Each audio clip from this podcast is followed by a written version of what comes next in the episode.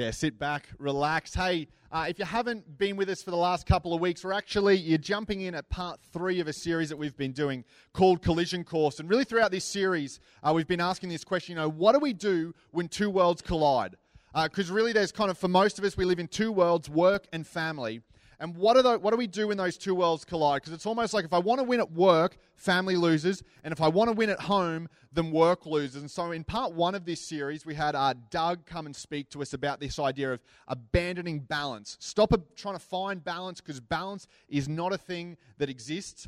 Last week in part two, we had, uh, we had David, and David looked at the idea of it's not enough for your family to be a priority, they need to feel like they're a priority. And David talked around particularly transitioning some of our expectations that we have of others to appreciations throughout the week. And we're really excited to have Mark continue this series with us today in part three. So why don't we feel, uh, make Mark feel welcome? Hello, it's great to have you. Uh, great to be here. Not to have you here. I guess I'm the guest here. So, sorry, I'm sick. So um, you just have to put up with me coughing every now and again. Hey, um, it is really exciting to be here. Um, I I came uh, one other time. I think we came and saw a night service here, so I'm excited um, for a couple of reasons with what you're doing. One is that um, you're trying to intentionally create an environment for people like me who don't come from a church background but were interested in exploring Christianity. And um, I actually went to Grace Lutheran College as a non Christian. And um, I was the person who had no idea what was going on. I went the whole way through Grace and, and was very open to Christianity and um, became a Christian my first year after I left there. So um, I'm very grateful for uh, communities like this where people can belong before they believe. They can come with their questions and their, their doubts and all their, their confusion. And um, so what you're doing here really matters. And the other thing I'm excited about is that you're just starting a new church. And um, it sounds really s- strange and crazy, but um, the, the, the most significant thing that they've found that anyone can do in order to grow God's kingdom is just to start more and more and more and more churches. And um, the fact is, we have you know about two million people in Brisbane, and there's about um, I could go into, there's about 10,000 people in the suburb. There's, I could go into all the numbers. I'm a maths teacher. But the reality is, we need hundreds and hundreds and hundreds more churches planted this year, and then even more the next year, and more the next year again. So, what you're doing is hard. I've been involved in church planting a lot, but it is well worth your life. Lots and lots of people will come to faith if you keep planting more and more churches. They'll be different and they'll reach more people. So, I'm really grateful to be part of it. Um, I am someone who has no idea about life. I feel like I'm the clueless person who is often being rescued. Is anyone else like me? Um, I remember when I was um, in high school, my mate Corey and I used to do karate every afternoon after school. He was excellent. He went to the world titles and came fourth. I wasn't excellent. I used to just get beat up every afternoon pretty much. So, uh, one particular time, I was sick of being beat up, and I, I, I went to go up to him and said, You know, man, look, I'm just sick of this. I get beat up every afternoon. And I wanted to say, I'm going to kick your butt this afternoon. But I couldn't even get that right. And I walked up to him and said, I'm going to kiss your butt this afternoon. And I'm like, I can't even trash talk right. Like, I am just incompetent, right? When I was in my last year of primary school, I don't know why they decided to do this, but they said, hey, um, listen, we think it would be really good your very last day of primary school. We're going to get you up on stage, the entire grade, and you're going to do a performance. You're going to sing to the school. Now, I'm tone deaf, right? So I, I probably didn't know it back then, but they were nice. So they said to me, they said to me, Mark, we're going to put you right on the edge and um, pretty much as far away from the microphone as possible, which was fine for me because I was a bit shy and embarrassed and I was super insecure. So that was good for me. And um, just off to the edge of the stage was a down on, on the ground was a piano player. So the piano player starts playing, and then everyone starts singing, and everything was going well until the person to my right said, Oh, just move over. There's not enough room, move over. Me not thinking, I take one step to my left, fall off the stage, hit the piano player, and destroy the entire performance, right? This was my parting gift to my primary school. I do embarrassing, clueless things all the time. Um, my most, I think, worst embarrassing moment ever, and this is going to sound made up. This is ridiculous. This is a true story. I was with my friend Corey again, the karate guy, and he was he was super confident, like off the charts confident. I was really shy and insecure at high school. And one day we're playing um, must have been playing cricket or something in the backyard, and the ball goes over the fence. So he goes to get it, and he meets a new girl who's moved into the neighborhood, right? The new next door neighbor, and he's like chatting to her and t- trying to, you know, chat her up. I'm super shy and insecure, so I'm still back over outside the fence, like hiding behind a tree or something. I don't know. Anyway, he comes back over. He says, "Oh, that, I just met this girl, Jess. She's actually an actress in Home and Away." And we're like, "What the heck?" I don't think she was like a big actress. I think she was like in two episodes or something. But we lived in Redcliffe, and if you've been to Redcliffe, that was a big deal. We've got the Bee Gees, and we've got the actress from Home and Away. That was it, right? So he comes over, and he's like raving about her, this you know new good-looking girl in the neighborhood. Anyway, a week later, my friend Corey and I, um, we go to, you know, you guys know Kippa-Ring Village? It's a shopping centre. If you haven't been there, don't go. It's, it's rubbish. But anyway, so we, we were at Kippa-Ring Village, and, um, and she, you know, for some reason she's there, and he's like, oh, that's the girl. That's my new next door neighbor. That's Jess. I'll, I'll introduce you. And I'm like really insecure, and I'm shy. I'm like, I don't want to, like, you know, and he's like, no, no, he's like super confident. And I, I don't know why he did this, but he, he walks up and goes, Hey, Jess, how you going? I don't know if you met my friend Mark. And this is such a dumb, weird thing to say. Goes, I don't know if you met my friend Mark, but he's a bit of a tiger. And I'm like, I don't, I don't know. I'm already shy and insecure. But then what happened then was just like, so he says, I don't know if you met my friend Mark. He's a bit of a tiger. In that moment, I don't know why I did this. I look up and I went, growl. And I'm like, I'm pretty sure this is the worst moment of my life, right? Like, I don't, I don't think there's anything. This is it. This is it. Yeah. Anyway, so I am clueless. I am someone who has no idea what I'm doing. Um, you had Doug come here two weeks ago. I actually know Doug from uni. The reason I got through physics at uni is because of Doug. We did one subject. There was 200 people in the subjects. Uh, only seven of us passed. I got a four, which is not good. Don't. I'm not. That's not good.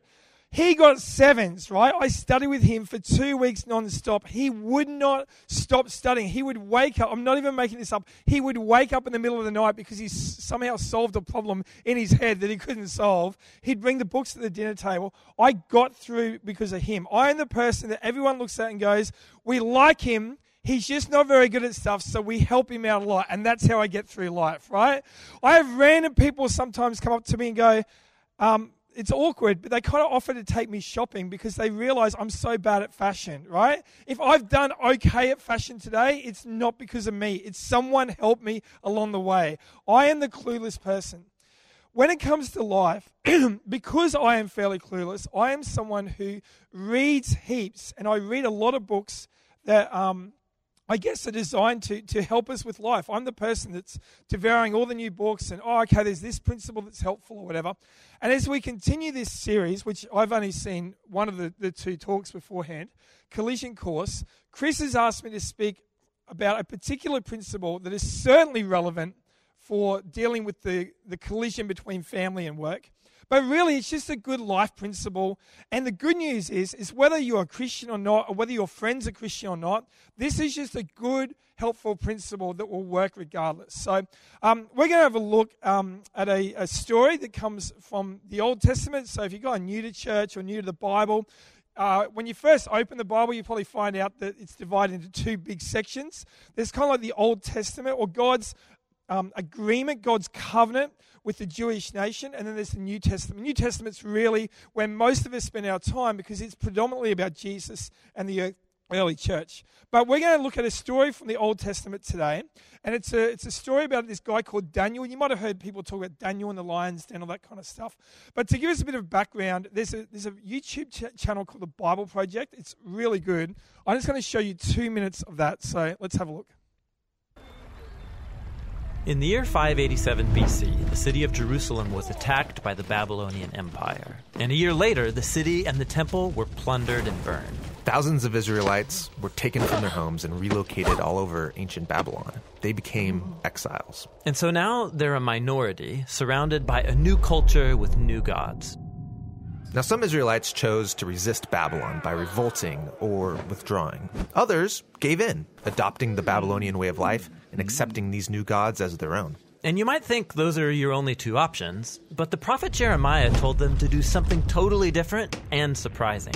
To settle in, build houses, plant gardens, grow families, and most surprisingly, to seek the well being of Babylon and pray to the Lord on its behalf. So this is like a third way. Yeah, it's not compromise or revolt. What does it look like? Well, there's a whole book of the Bible that explores that question. It's the story of Daniel. Daniel was one of the Israelites taken into the Babylonian exile. And because Daniel had a royal heritage and education, he was recruited along with some friends to work in the high court of Babylon. Work for the enemy? That would be compromise. Or they could gain the king's trust and take him down from the inside. That's what you might expect, but instead, they take Jeremiah's advice and choose the third way. They serve the king of Babylon, taking on Babylonian names and even clothing style. So they seek Babylon's well being.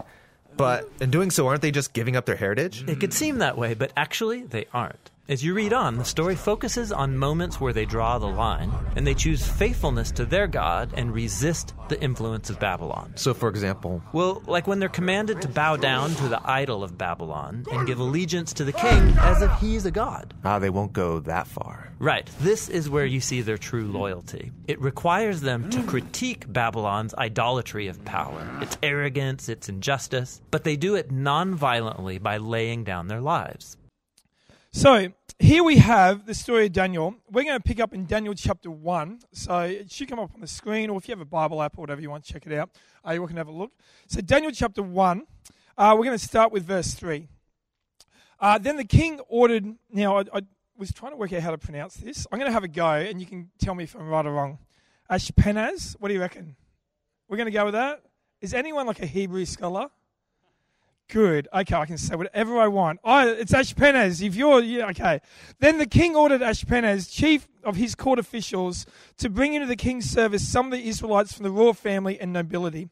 Young men without any physical defect, handsome, showing aptitude for every kind of learning, well informed, quick to understand, qualified to serve in the king's palace. Now, like many of you, when I read that, like many of us, when, when I read that, I immediately think, well, this is a full on set of criteria, right? Like they've got to be young, without physical defects, handsome, aptitude, you know, they're willing to learn, well informed, quick to understand, qualified to serve. This is a big list of qualifications. They're not just looking for any, you know, Joe Blow. They're not looking for someone like me who's clueless. They're looking for someone a bit more like this. Check this out. This is what I found on Instagram. So, uh, what do you think? Seriously. You're a good looking guy, Chris. So, but here we find the king of Babylon recruiting a group of young men to be his servants. Now, because he has great plans for them, he needed to do two things. The first was he wanted a group of men who fit a certain set of criteria. He wanted the best of the best of the best. He's got tens, hundreds, hundreds of thousands of people to choose from. He's not just going after anyone, he's recruiting the best of the best. But added to that, he had to ensure they got proper training. We read on. He was to teach them the language and literature of the Babylonians. The king assigned them a daily amount of food and wine from the king's table. They were to be trained for three years, and after that, they would enter the king's service. So here we find that this was a really, really big deal. Not only was uh, were they to recruit the best of the best, but they were going to be put in this three-year training program. And it wasn't just any old training program. It was like strict. They had to learn an entire new language. Has anyone learned another language? It's not easy, right? I, tr- I had to learn Greek at Bible college, and I did not that was not fun, right? So I did not do well. It is a big deal to learn another language, another culture. Well, obviously they're in that culture, but to learn the literature. And added to that, they were going to be put on a strict diet, right? They had to keep their physical, you know, appearance. And I saw your stats yesterday with you running. That's insane. What are you doing? What was it? Yeah. 20 something Ks. In how long? Like you are, you, have, you are being led by an elite athlete. Do you realize this? This is incredible. Right? I look at that and go, like, I could maybe run 1K at that pace. Maybe. If I, I don't know. Anyway, I've got ADD. I apologize. So, anyway, so they're put on this strict diet. They need to work really hard. This was a big deal. So, Daniel and many of his friends, but they've basically been chosen. They're the best of the best. The three year training program. You're going to have to learn another language. You're going to have to be put on this strict diet. This was a really big deal. But then this happens. But Daniel resolved not to defile himself with the raw food and wine. And he asked the chief official for permission not to defile himself this way. Now, that's a weird thing, right? Daniel, you're in another culture. You're probably feeling like you have very little rights, very little power. You're not really in a very safe place. You know people get executed in this culture. This is not like you know, Australia or whatever. And for some reason, you've been set aside as the best of the best. You've been put in this three year training program. And now, Daniel, you're going to do something which is going to put your life in danger. You're going to do something which is going to cause trouble for yourself. Why are you doing that? But for the Jews, there were certain foods that they did not feel before God that they could eat. Now, we find that strange. I mean, maybe you don't find that strange. Maybe you're from a culture where that's quite normal. But for many of us, we find that strange. Perhaps the closest thing we have today is that you might, every now and again in the, in the news, or you might know someone who's from an Islamic faith, and you would know there are certain foods that they feel like they can't eat. In fact, um, on Facebook, um, one of my mates commented on this. So if you have a look at this, this was a post boycott halal in Australia. So this is a bunch of people on Facebook who are upset that Muslims will only eat certain foods. Sorry, I'm losing my voice. I continue the Cadbury's boycott. Buy Lindt or another non halal brand instead, still selling at half price. Continue to boycott Cadbury's. We see that all the half price chocolates are still left. So, obviously, when you hear that Muslims or people from an Islamic faith will only eat certain foods, most of us are like, that's cool. That's their religion. Let's allow them to practice that. But some people, for some reason, get upset by that and they're offended by that. And in many ways, Daniel would have faced way more than just some kind of, you know, persecution on Facebook. This could have been his life. Actually, my friend Andy, who's here today, he saw this and this is what he commented. I just found out that water is halal certified and I'm shocked. We need to boycott this, right? I thought that was brilliant. But for Daniel as a Jew, there were certain foods he could not eat. And it wasn't just about diet. This was not some small thing. It was a really big deal. So Daniel resolved not to defile himself. Now, what's interesting is this Daniel didn't wait until he got to the dinner table and think, oh, actually, I can't eat some of this food. Maybe I shouldn't eat this tonight. Or Daniel didn't you know, like many of us, you know, he goes, Oh, well, I'm going to pick and choose what I feel like. You know, we often go, Oh, right now I feel like potatoes, or right now I feel like chicken, or I feel like, you know, chocolate. Daniel wasn't just like eating whatever he felt like in the moment. Daniel didn't wait till the last minute to decide. There was something deep within him. He knew, being part of this training program, he was going to be offered the king's food, the royal food. And he says to himself, or he basically made a decision, um, he resolved not to defile himself in this way. He committed. In one sense, another way to say it is he pre decided. He decided ahead of time, I am not going to eat the royal food because it will not stand, it will not sit well with my convictions. Now, you can sit there and I can sit there and go, well, really, I'm not sure I feel the weight of this. I don't really know if this is such a big deal. It's just food. I know maybe under their culture, under their religion, God wouldn't have wanted that. But at the end of the day, Daniel has a conviction. He knows if he waits to the last minute, he's probably going to get caught out. He knows if he just does what he wants from this moment to this moment, he's probably not going to follow through. He resolves, he predecides, he makes a commitment in his heart. It does not matter what happens. It does not even matter if this costs me my life. I am not going to eat the raw food. I have predecided, I have committed, I have resolved in my heart, this is what I will do. And basically, that is the principle we're looking at today. This is it. This is the main point. The key to being strong in the moment is to pre decide before the moment. The key to being strong in the moment is to pre decide before the moment.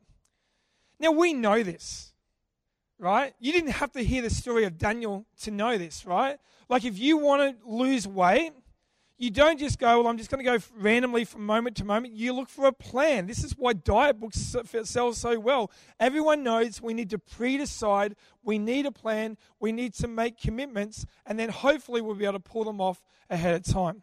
And this is especially true when it comes to uh, this tension between work and family. For those of us who are busy, those of us who feel this tension, it's not enough just to say, well, I hope I have enough time with my family. I hope enough have enough time for recreation. I hope I have enough time for rest. We need to pre-decide, don't we? We need to pre-decide. I am going to set time aside for my family. Now, some of that will be spontaneous, of course, but there will be moments where you say, I will pre-decide. I will make sure I'm home this many nights per week. I will make sure I'm home by this time, generally every night. I will make sure we have dinner this many times per week. We are pre deciding. And it's with the pre deciding that we have a far greater chance of living the life that God would want us to live. The same is true when it comes to investing in our family. If we want to be the kind of people who say, I'm not just about spending time with our family, with my, with my, my children and my spouse, or whoever it is that you hang out with, but if we want to be the kind of people who love and invest and encourage, we need to pre decide I'm not going to nitpick. I'm not going to be overly critical. I'm not going to, to, you know, if I've had a hard day at work or I've had a hard conversation with someone else, I'm going to do my best to leave that at work so that I can give my family their, the full attention I need to. We need to pre decide to do these things. And of course, no one disagrees with this. This makes sense, doesn't it? And the same is when it comes to our spiritual life for those of us who are Christians, we would say that family is not the most important thing in our world. Now, that sounds shocking in today's culture, right? We would actually say, for those of us who are Christians, we would say we have found something even greater. Jesus talks about finding a treasure in the field and being so overwhelmed, so uh, enamored by this treasure that we would sell everything just to gain this treasure. And that treasure is Jesus that we get hold of Jesus and we see everything in light of Him. And, the, and this is shocking if you're not a Christian, but if you speak to a Christian and you say, What is the greatest treasure in your life? They're not going to say their children. They're not going to say their, their spouse. They're actually going to say, Look, Jesus is my life. He is my source. Yes, my, my spouse is a gift. And yes, my children are a gift. But Jesus is everything to me. So if we, as a, as a, community of people, um, as a church, as, as Chris was talking about, or even as a family, if we want to have a deeper, richer relationship with Jesus, we need to pre decide. As a family, it might mean, I don't, it will look different for everyone, but it will mean pre deciding. Pre deciding that we are going to spend time as a family uh, with God to pray together, to study the scriptures together, to you know intentionally spend time as a family in communities like this, in Christian community. The Bible talks about this idea of gathering together. Um, God even set, set aside a day a week. The reason we have Sundays off generally is because back in the day, God set aside a day in the week so we could gather for rest and for worship. We pre decide that this is part of our life. We don't wake up on a Sunday morning and go, oh, I feel like church today. We don't wake up, you know, Tuesday afternoon, you know, we don't get home Tuesday afternoon and go, oh, I feel like praying today. Of course, these things can be spontaneous, but as we pre decide, we pre decide not because we don't want to be spontaneous, but because these things are important and valuable for us. And we want to make sure that they get the attention that we think that we need to give them.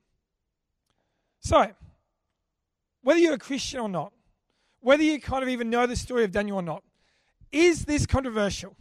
I would think not. Is it good to pre decide? Yes. Generally speaking, will things get better? Yes. Okay, here's the problem. Have a look at this Matthew 26. Then Jesus told them, This very night you will all fall away on account of me. Peter replied, Even if all fall away on account of you, I never will.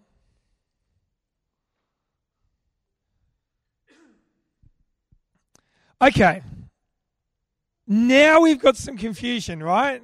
Because now we have Peter saying, Jesus, you are everything to me. Even if I, even if everyone else falls away, I won't fall away, Jesus. I'm pre-deciding in this moment, I am not going to fall away. But even if you're not really a church person, you know the story of Peter, right? What happens? He denies Jesus three times. And not because he was under the threat of death, he just got embarrassed. Like, this is crazy, right? How could Peter, this guy who's so committed, so close, so intimate with Jesus, pre-decide? Jesus is saying, You are going to fall away. And he says, No, even if everyone else falls away, Jesus, I am pre-deciding in this moment, I will not fall away. But then what happens? He falls away.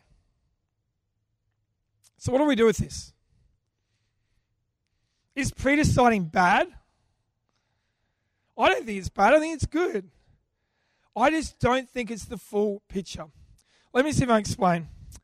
Um, really quickly, there is a book called Switch, and in this book, there is this elephant and the rider and the path. And what they say is that when it comes to our decisions in life, or our pre-deciding or our will, that's represented by the rider. The elephant represents our emotions, and the path represents our circumstances or the environment. So, whenever we're doing anything in life, the rider, that is my decisions or my will, we direct our life. We would, we would say our life is directed by our decisions. We would agree with that. And the elephant will do what the rider tells it to do. And that's how we get through life. We don't let our emotions guide us or control us. We, we say, no, we make decisions. And everyone agrees with that and your emotions will follow. The elephant will do what the rider tells it to do until the elephant gets tired. And then the elephant does whatever the heck it wants.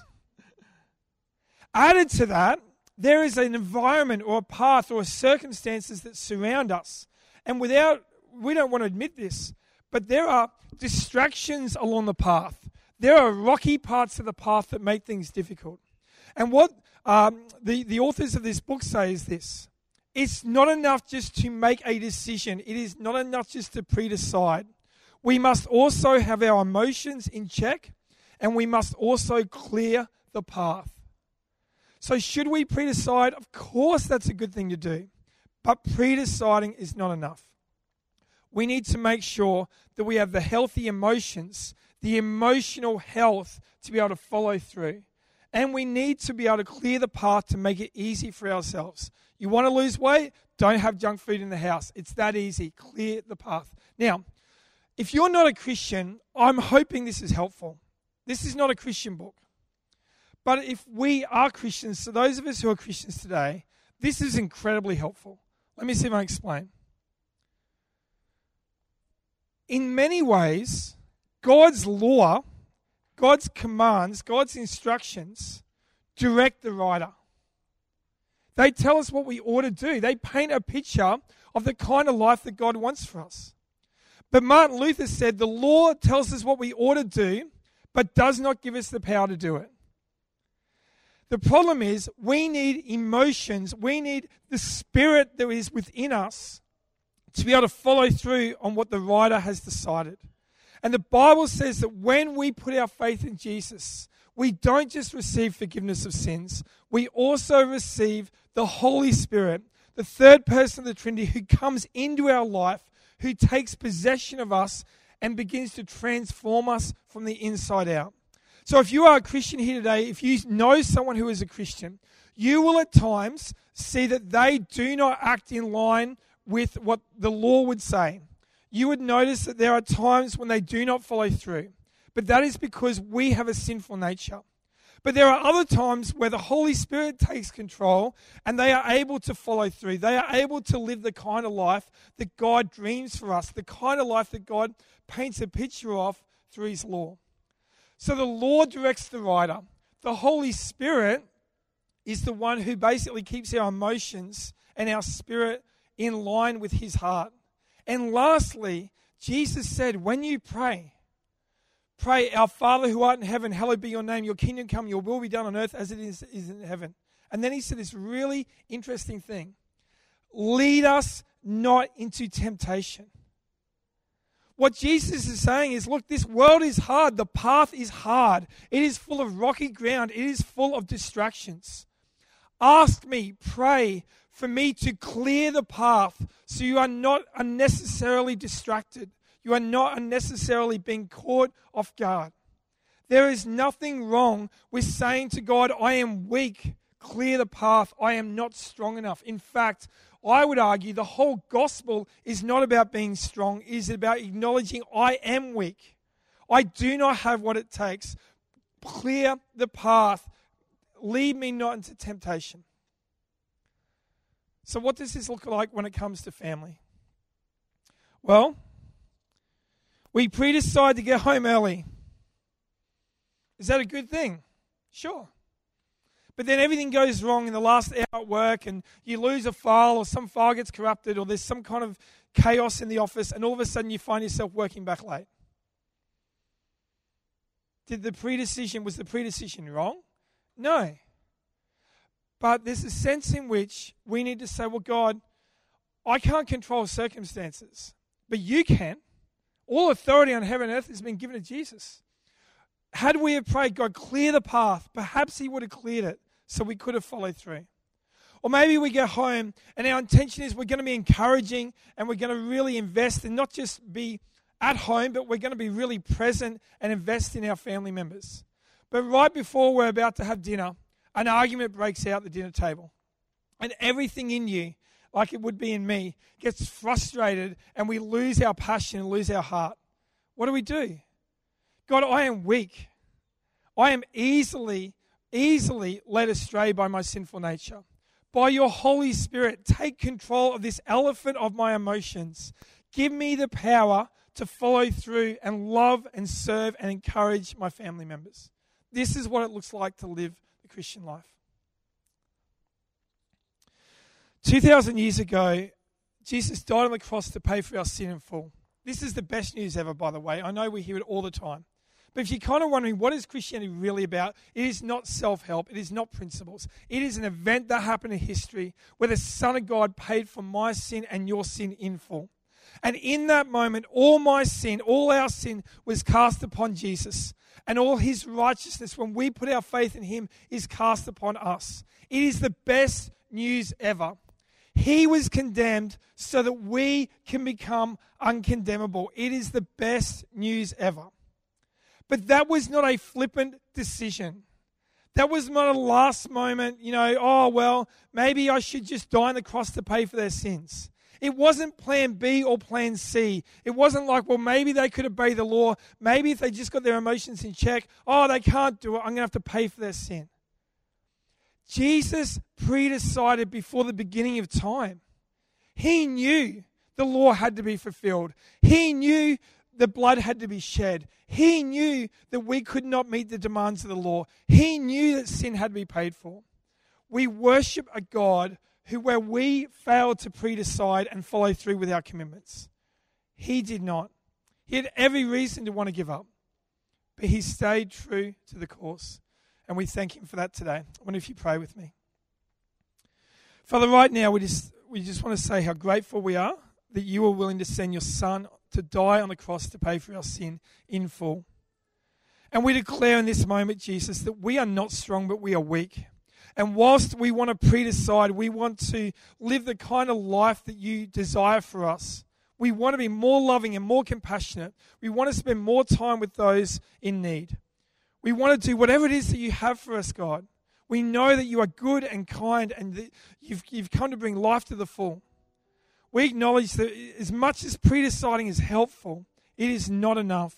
We need your spirit in this moment, God, to remind us of your love and your mercy and your grace, but to take over our emotions, to take over our sinful nature, to literally overcome, overpower us in a sense, so that we would live the kind of life you want us to live.